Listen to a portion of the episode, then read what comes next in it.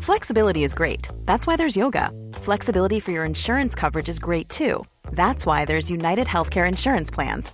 Underwritten by Golden Rule Insurance Company, United Healthcare Insurance Plans offer flexible, budget friendly coverage for medical, vision, dental, and more. One of these plans may be right for you if you're, say, between jobs, coming off your parents' plan, turning a side hustle into a full hustle, or even missed open enrollment.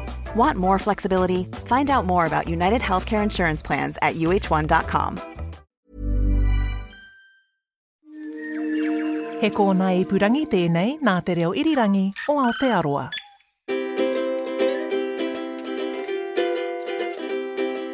Kia ora and welcome to the Kakapo Files. I'm Alison Ballance and I am very pleased to be back on May Day with episode 17 of this RNZ podcast, which I'm calling Glad and Sad Kakapo Tidings. As that name suggests, we've got some good news coming up, as well as a little heartbreak. Later in the show, Kakapo Recovery Program Manager Deirdre Vercoe from the Department of Conservation has the latest news and numbers for us. We'll also meet a local Invercargill botanist and find out how his remnant of protected forest came in handy for the hand-reared kakapo chicks. And we've got an encounter with a slightly grumpy kakapo mum.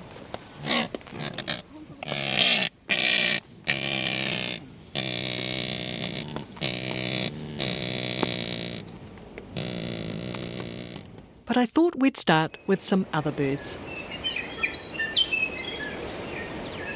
I had the great privilege last week of spending time in Chalky and Preservation Inlets in Fiordland with the Department of Conservation and the Southwest New Zealand Endangered Species Trust.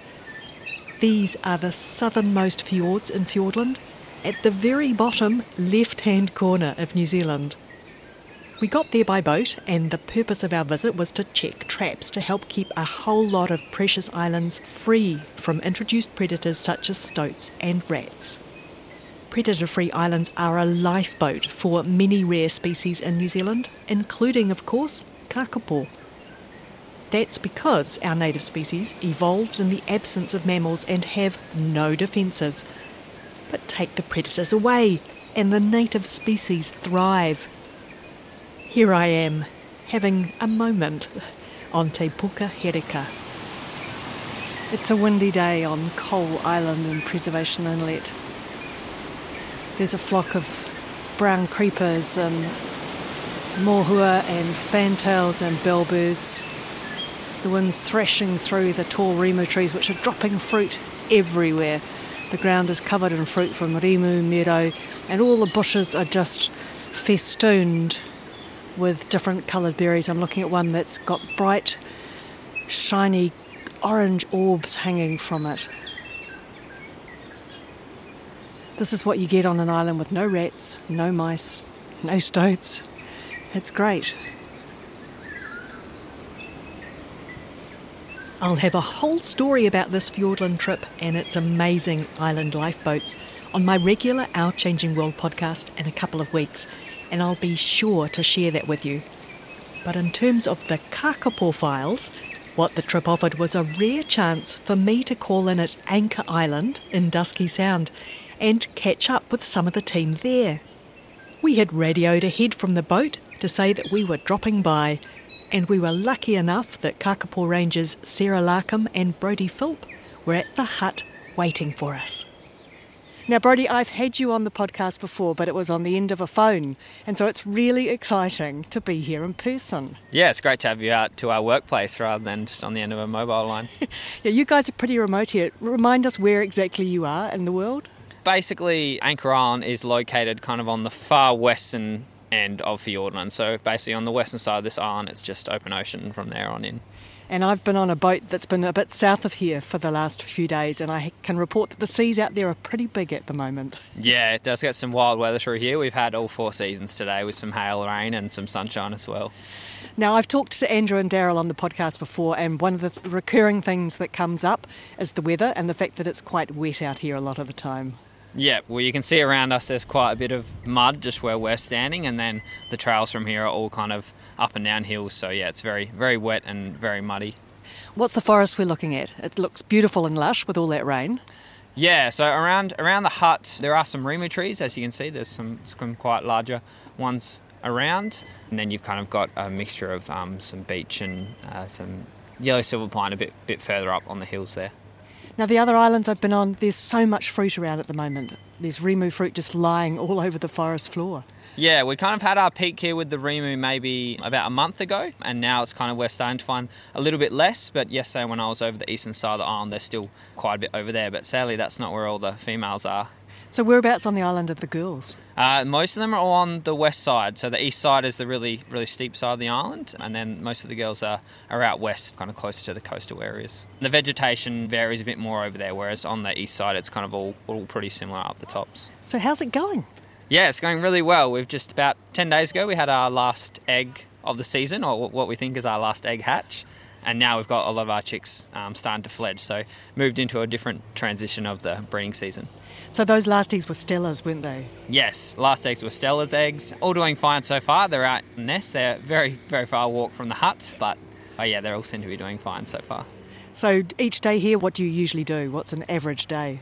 It's actually quite varied at this stage of the year. So right now, with the chicks starting to fledge and leave the nest, we've got a lot of day work going out and taking blood samples from them and giving them vaccinations, as well as putting their transmitters on so we don't lose them. And then at night, we've still got to go out and check um, the young chicks that we have in the nests and do health checks on them as well. So yeah, lots of day work starting to pop up, but then still the usual night work as well. So how long's the season going to go on for you? At the moment, it seems like it won't stop. We're not sure. The other day, we actually had on our data system pop up that Te and Ngai mated again.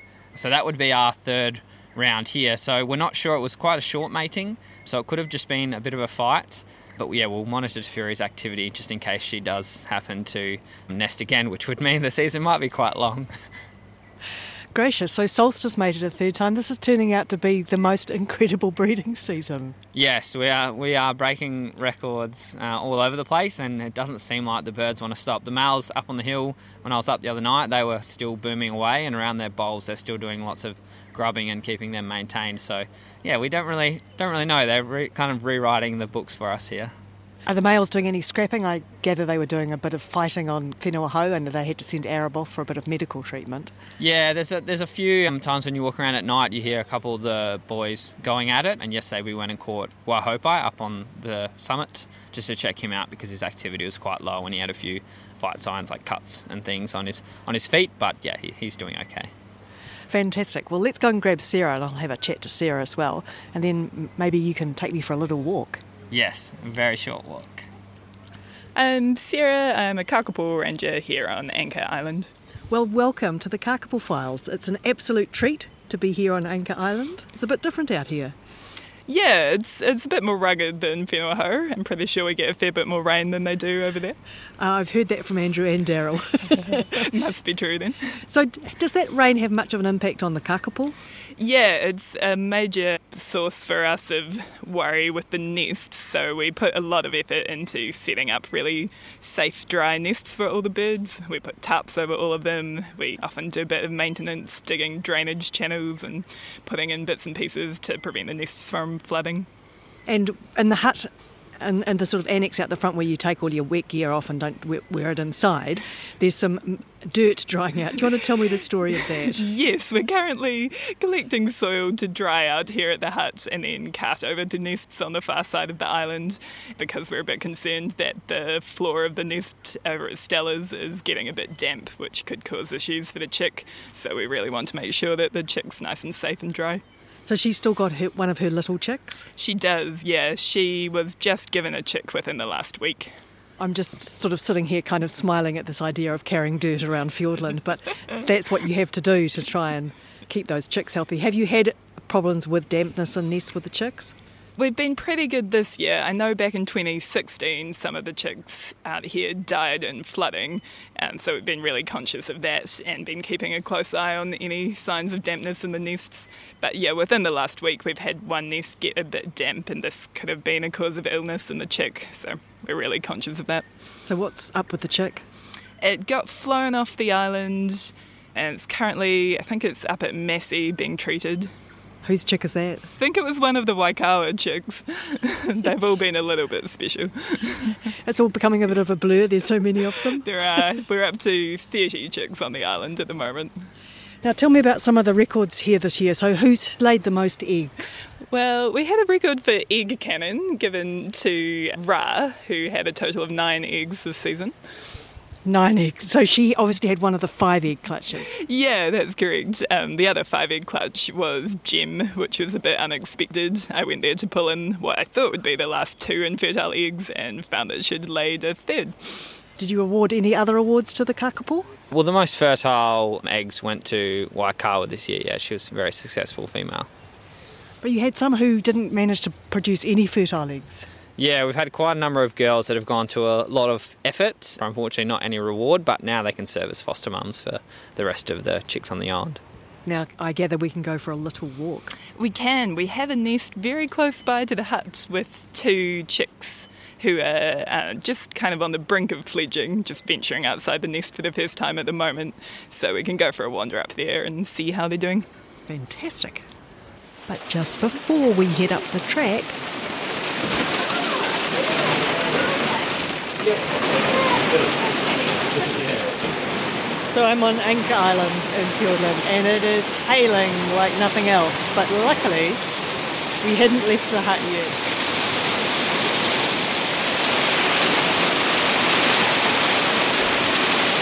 Lovely weather you've got here, Brody.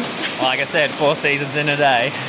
Just a wee hailstorm. Hmm, yeah, they, they tend not to last long, but they are frequent. After a couple of minutes, the hail stops and we head outside again.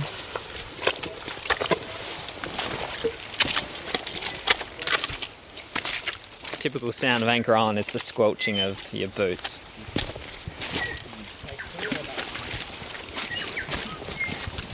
We quickly arrive at a nest in a hollow tree, sheltered by a tarpaulin.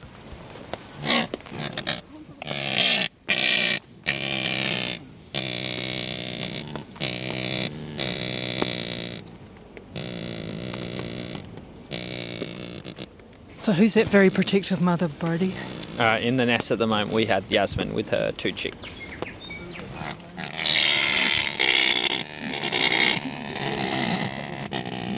So whose chicks does she have? Are they her chicks or does she have someone else's? No, she didn't manage to have any chicks of her own. But she's a good mum. Yes, she's a very good mum. The two chicks look like an adult at the moment. They're fully grown. How far are they moving at night when they leave the nest? Uh, these particular two might go, you know, 15, 20 metres from the nest. Um, we've had some other ones start to go like, you know, 50, 50 60 metres. But they're still coming back to the nest, so that means they're not officially fledged yet? Uh, they do spend the nights outside, some of them, so I think that technically means they're fledged, but they still know where their nest is.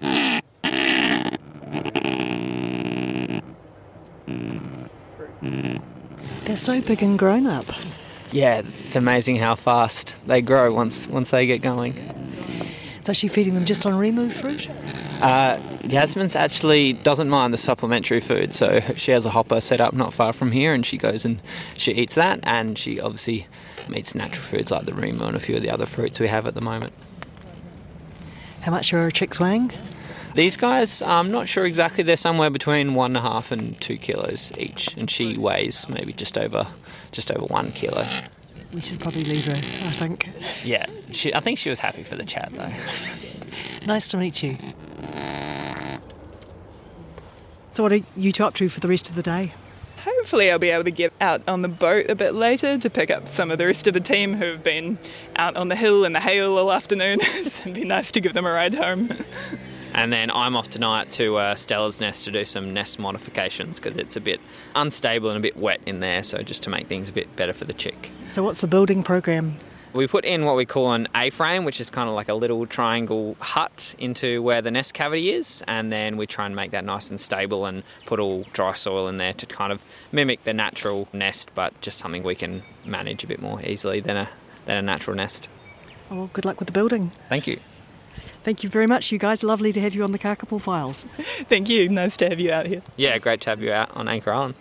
And a big thanks to DOC Kakapo Rangers Sarah Larkham and Brodie Philp, and to Kakapo mum Yasmin. Now on the Kakapo files, it's time for those glad and sad Kakapo tidings with Kakapo Recovery Program Manager Deirdre Vercoe. Kia ora and a very big welcome to the Kakapo Files, Deirdre. Kia ora, Ellie. It's great to have you back again. It's been two weeks since the last podcast, and what I find is when I go away for two weeks, heaps happens, and some of it's great and some of it's not so great. Yes, that's right. There's a bit of not so great over the last few weeks I can let you know about. Oh dear, well, we'll catch up on that. But let's just remind people so 252 eggs laid in total, and we'll explain why in a minute. 86 chicks hatched. How many living chicks have we got at the moment? We've got 77 chicks alive still today. I think that's fantastic from that number of hatches. Mostly looking really good. Well, that's great. We'll climb into that in a bit more detail, but I think possibly the last time we were here on the podcast, there were 249 eggs. So, would you like to explain what happened? Yeah, I would. So, that was a bit of an Easter surprise for us.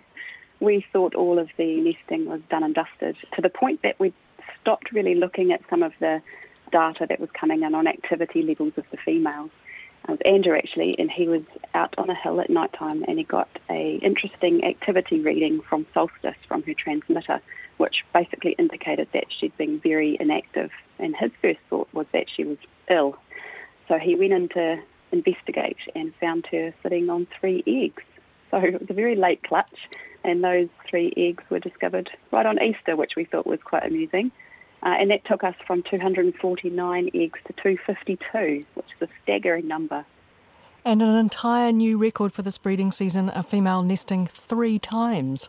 That's right. So it was Solstice's third clutch. So she had mated with Stumpy late in March twice, but unfortunately those eggs were infertile. But they were still really big, good looking eggs. So she gave it her best shot, but not so good for Solstice this year. Amazing, amazing. And I gather from my little visit to Anchor Island that there's been another possible mating down there, but they're just waiting to see. Yeah, that was another wee surprise. So I think it was the 21st of April. There was a potential mating between Tiwhiri uh, and Ngātapa. So Tiwhiri was the female who had the wee chick, uh, Queenie 3 actually, with the broken leg. And we removed that chick from her and she abandoned that nest that it looked like she possibly mated again, but it's so late. It could also just be a bit of a pretend mating or a fight. I'm not really sure what's going on there, but we'll find out in due course. Well, before we come back to more chick news, while I've been away in the last two weeks, there has been some very sad news with Hoki. Can you tell me what happened there? Yeah, that was a huge blow for the team. So, Hoki, one of our mothers who was rearing three chicks, she had been doing really, really well We've got, I think, six mothers with three chicks out there, all doing fantastic. And then about the 7th, 8th of April, Hoki's chicks started to decline in weight.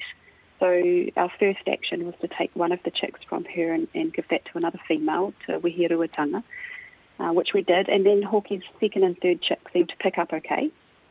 But then after a few more days, again, those two chicks started reducing in weight. So we removed a second chick, Bella 1, and moved that to Huhana and left Hoki just with one chick. About four or five days passed seemingly okay, and then that chick started to decline in weight again um, to the point that we removed that chick and, and left Hoki with no chicks to raise. Uh, and then we caught Hoki and blood sampled her to check her basically, and her white blood cell count was absolutely through the roof, the highest white blood cell count that we've ever seen in a in a kakapo to date, which indicated that she had some kind of huge inflammation or infection going on. So we sent her straight up to Auckland Zoo for investigations, and unfortunately, she passed away on the 22nd of April, which, you know, it, it's a real blow, not only for our team, but also for, for all those people that have come before our team, you know, with kakapo conservation. I mean, Hoki's 27 years old. She was a very, very well-known bird really feisty, great character. You know, she absolutely demanded everyone's respect. And I think she was a big part of a lot of people falling in love with Kakapo. Um, there is a lovely wee book written about her. She was the first hand-reared bird. So we like to think of Kakapo as a population, but some individuals definitely, you know, you connect with them. And I think a lot of people had connected with Hoki, so it was very, very sad to lose her. Her necropsy results the initial results had come through, and it, and she died of aspergillosis, which is a, a fungal pneumonia, and it's a bit like having your airways full with bread mold. Really, it's a really awful way to go. So aspergillus fungus is, is really common respiratory disease in birds, but we've very rarely seen it in kakapo before. I think we've had one death from aspergillosis in the past. But those aspergillus fungal spores, they're found everywhere in the environment, and they particularly like warm, moist environments. So you can imagine them being quite prevalent in a, in a nest. And usually that fungus doesn't cause disease, but if a bird for some reason doesn't have a healthy immune system, then, then the aspergillus can cause illness, and that seems to be what's happened here. Well, I was very sad when I heard that news. Hoki was certainly the first kakapo that I ever came across. Um, she'll be greatly missed. How are those three chicks that she had in the nest? The first chick that was moved out is doing absolutely fine with Weheruatanga or Te Um, that chick's growing really well. The second chick that we moved out, Bella 1, to Huhana, unfortunately, after picking up in weight a little bit, started to lose weight quite rapidly and we removed that chick from the nest, sent that chick to Dunedin Wildlife Hospital, and unfortunately, Bella 1A passed away also of aspergillosis, most likely low immunity as a result of not being fed by Hoki for, for some time and then being moved into a new nest. So that death took us to the 77 chicks that we have today. God, it's difficult, isn't it? It is difficult. I mean, if these aspergillus spores are everywhere, Normally, they wouldn't cause illness, but as I said, um, if a bird had a low immunity, then they can succumb to them. So we're really trying to understand what was the cause of that low immunity. There is a possible underlying liver issue going on in Hoki um, from her necropsy results. And interestingly, we also saw a, a liver issue with Pura 3A, the chick that had died earlier in April from Pura's nest. So we're investigating it. Is there a potential link there with this liver issue? And in the Pura case, the liver issue was most likely from an aflatoxin. So an aflatoxin, if that's what was involved here, they're usually associated with stored foods or grains. And so we're investigating at the moment, is there a potential link there with our supplementary food? So we use a commercial pellet diet to feed kakapo.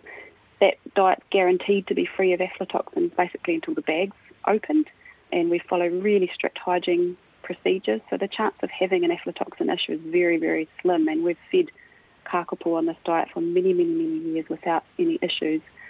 But it is possible that there, that there could have been a tiny perforation in one of the bags that went unseen, for example. Maybe that's affected a handful of pellets. We just don't know, so we're investigating that at the moment. But it's quite possible that we won't understand the cause of that liver issue. With Bella 1, there was no sign of, of any underlying liver issues, so it's quite possibly just rapid weight loss and then the, the aspergillus taking over. How are the other sick chicks going? I'm thinking in the last podcast I spoke with Daryl about Esperance 1B, had a little bit of brain sticking through the skull. How's that chick going? Actually, Esperance 1B has just been operated on, and I am blown away by the skill of the of the surgical team. So Brett Gartrell, uh, Lisa Argilla, and the team up at Massey performed an operation early this week. So those skull plates hadn't joined in Esperance 1B, and there was a tiny brain hernia um, through the top of the skull there. So that brain hernia has been clamped and removed, the, and there's a, a, mesh layer being put over that fontanelle. And they've actually infused that mesh layer with, with a little bit of bone marrow from the chick, and then covered it over with a skin flap. So incredibly detailed surgery, and the chicks come through that really, really well. It was up and feeding uh, only several hours after the surgery, and so far all is going well there. But there could definitely be issues down the track. There could be neurological defects or an infection. We don't know. So there's a long road there, but yeah, got this far okay. That's amazing. Brain surgery on a baby bird. Isn't it? What about Waikawa 4B, who was sent off anchor with a respiratory problem? So Waikawa 4B was suffering from a respiratory issue, similar to the symptoms that we saw in Bella 1 actually, but on a different island. And that bird is up at Auckland Zoo now and reportedly improving, so that's uh, hopeful there. Oh, and what about Arab, who was uh, found a male who got sent off with a damaged eye? Yeah, Arab's pretty stable up at Auckland Zoo. There's still discussions ongoing about whether there'll be an operation to try and repair the eye, but he's he's coping really well with his life at the zoo at the moment. So we'll have to update you on that maybe in the next kakapo files. Any other health issues looming? Yeah, there are a few, Ellie. So tomorrow, coming off Anchor Island, is Queenie 3A, your chick mm. with the hmm. wee broken leg. Oh, not so, again. You know, is, yes, unfortunately, after a dramatic recovery from, from the wee leg break at, at about three days old. So that chick had a series of casts and, and was healed really, really well and was returned to a nest and had been doing well for quite a while, but just in the last week has not been standing properly as the chick grows bigger.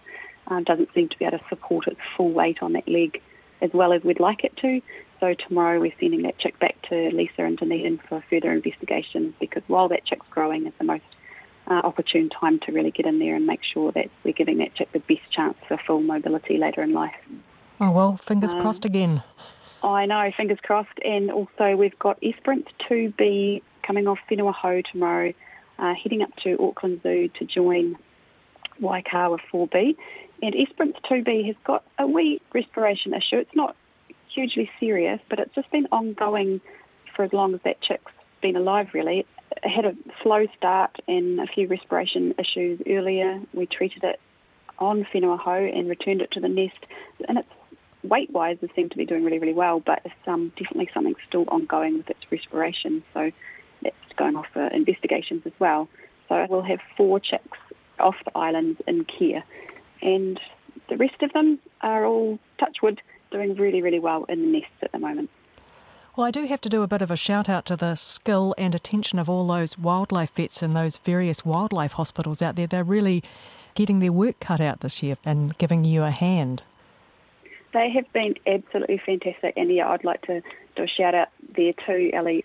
This season has been amazing for the support that we've got, and pretty much every kind of national vet or wildlife institute has been involved in the season this year, which has been fabulous. Auckland Zoo, Wellington Zoo, Massey, Dunedin Wildlife Hospital, Kiwi Encounter, Orana Park, the list goes on. So mm-hmm. we've had fantastic support and yeah, a huge thank you to everyone that's kind of volunteered and, and given their, their time to help us. Well, we'll keep our fingers crossed for all those sick chicks and hope that you don't get any more. Let's think a bit about some positive news instead. I gather all of the hand-reared chicks are now out on Whenua Hou learning how to be wild kakapo. They are. So we've got eight chicks in the pens on Whenua Hou. I think in the last podcast we talked about seven, but that was a bit of a mistake. We've actually had eight hand-reared chicks, and they're all doing really, really well in the pens on Whenua Hou. So it'll be more towards mid-June that we'll look to releasing those birds into the wild. At the moment, they're still learning how to roost and forage and climb, uh, and entertaining everyone that who are looking after them, I'm sure. And the other good news is that we're we're getting towards the fledging stage too. So around about 75 days old, the chicks start leaving their nests for the first time, and at the moment, well, we officially call them fledged when they spend the daytime outside of the nest. And at the moment, we've got 16 birds who have officially fledged. So 11 on Anchor and 5 on Whenua Hou, and another bunch coming right up behind them who are really close to fledging. So that's quite an exciting time. And it's also a signals a bit of a change in the work dynamics for our team because we shift from night work and checking nests at night time to basically following these chicks during the day and making sure that they're not getting stuck in awkward situations. Yeah, just kind of eyeballing them every few days for a while and weighing them every four days and that's all done during the day, which makes quite a big change. Well, when I visited Yasmin's nest with Sarah and Brody down on Anchor Island, those chicks have been spending nights away from the nest and spending days away from the nest, but this time they had put themselves back into bed in the nest, and Yasmin was being extremely protective of her very big chicks. Yeah, it's pretty cool that stage, isn't it? It's absolutely delightful. Now, there is some more news. So, in the last podcast, we talked about the first lot of kakapo chick sexes, and you'd had 49 chicks done, and there were 22 females and 27 males. And I gather some more chicks have been sexed. That's right. We now know the sexes of all bar four of our 77 chicks. And we also know the sexes of some of the dead chicks and also some of the embryos, so those eggs that didn't make it to hatch. In total, out of 95 chicks and eggs tested, we've had 45 female and 15 male, so 47% female. Uh, and if we break that down into current alive chicks, we have 38 males and 35 females, and as I said, four to go still. So we're pretty happy with that. That's 48% female, very close to our aim of 50 50. Yeah. That's actually a great overall ratio. Do you know about some of the details of, of which chicks are actually which sex? And I'm thinking of some of those chicks with Fiordland genes. Yeah, we do now. So I believe Kuia's chicks are male from her second clutch, uh, and Suzanne, who mated with Gulliver, she has two males and one female. So that's good. Excellent. nice to have some more boys and girls with Fiordland genes out there. It is actually because if you get a successful male, they could do quite well in fathering a lot of future chicks. So it might be a really good way to, to get those Fiordland genes more widely distributed. That was a great roundup of information, even though there's some sad and disappointing news in amongst there. There's still lots of good things going on, and your teams are certainly still being rushed off their feet with so many jobs still to do. Yeah, that's true. And, you know, we've been kind of in this bubble of making kakapo over the last three or four months, and it's kept us really, really busy, and it's been kind of day to day. But as we're coming out, you know, the youngest chick is 10 days old now. The problems should be fewer and, and further between, and we can start really planning what happens in, in the future with kakapo. You know, we've basically got a whole new island's worth of, of chicks this year to, to think about now, so that's definitely going to keep us busy, but in a different way. Well, that's right. I've been down in Fiordland for the last week. I've spent time in Chalky Inlet and down in Preservation Inlet. I've managed to get ashore on Chalky Island, which is a possible future kakapo island. We went past Resolution, where you're thinking of Five Fingers Peninsula. I did some trap checking on Coal Island, which, you know, maybe in the future could also be a kakapo island. Yeah, and um, we had a similar trip recently, just checking all those sites out, and there are some, some good potentials for kakapo. Unfortunately, none of them as predator free and robust as, as the ones we currently have. But yeah, that's the next chapter of kakapo conservation, really. Oh, well, let's get to the end of this breeding season first. yeah, exactly. We're nearly there. Thanks, Deirdre.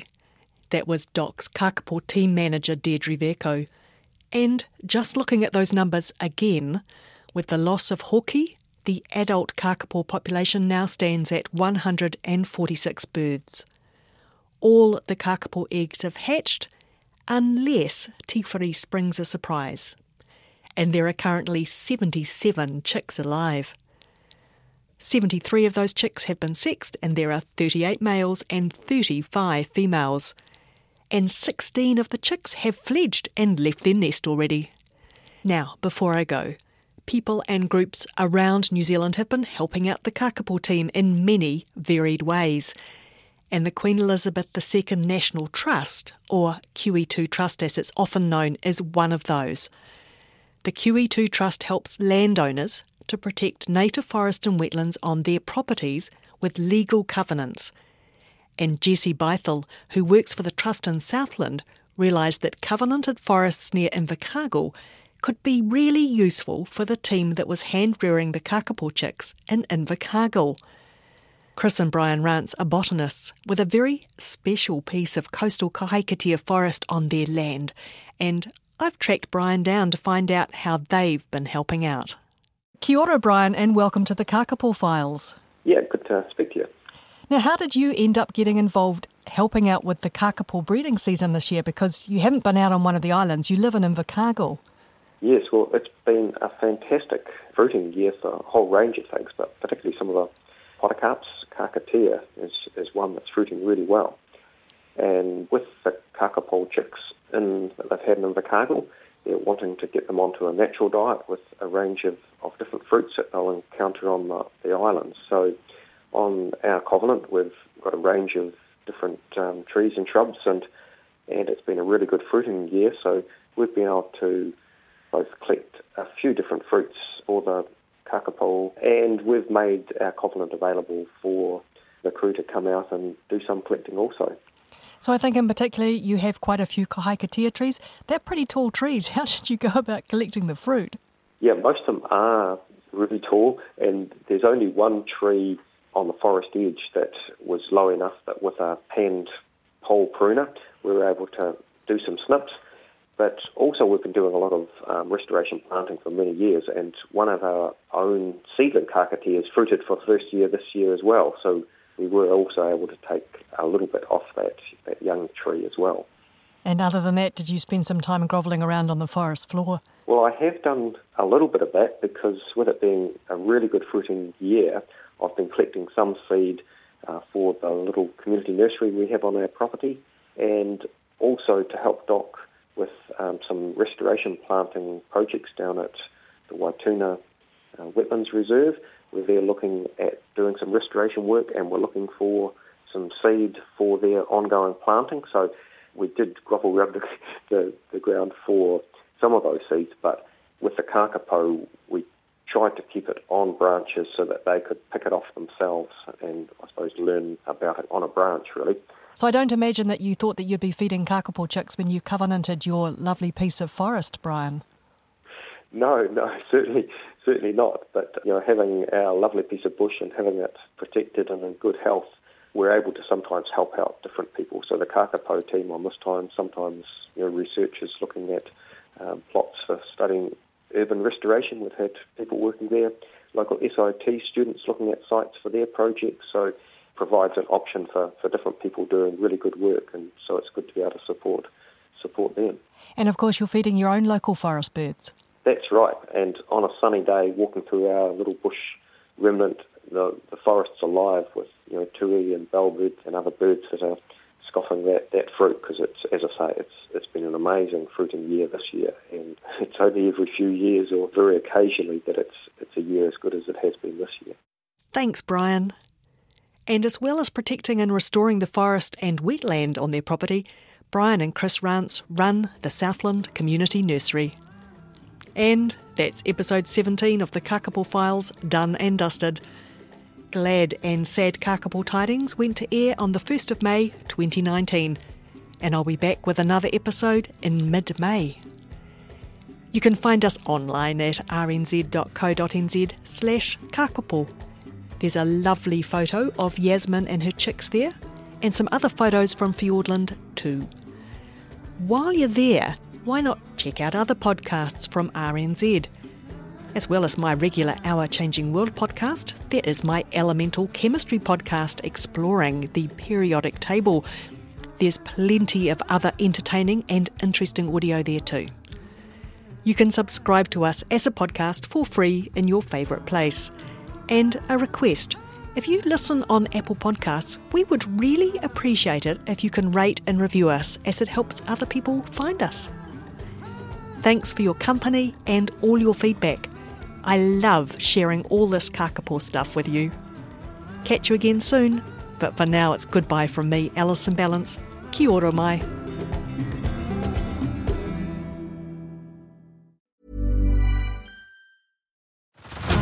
Head over to Hulu this March, where our new shows and movies will keep you streaming all month long. Catch the acclaimed movie All of Us Strangers, starring Paul Mescal and Andrew Scott. Stream the new Hulu original limited series We Were the Lucky Ones with Joey King and Logan Lerman. And don't forget about Grey's Anatomy. Every Grey's episode ever is now streaming on Hulu. So, what are you waiting for? Go stream something new on Hulu.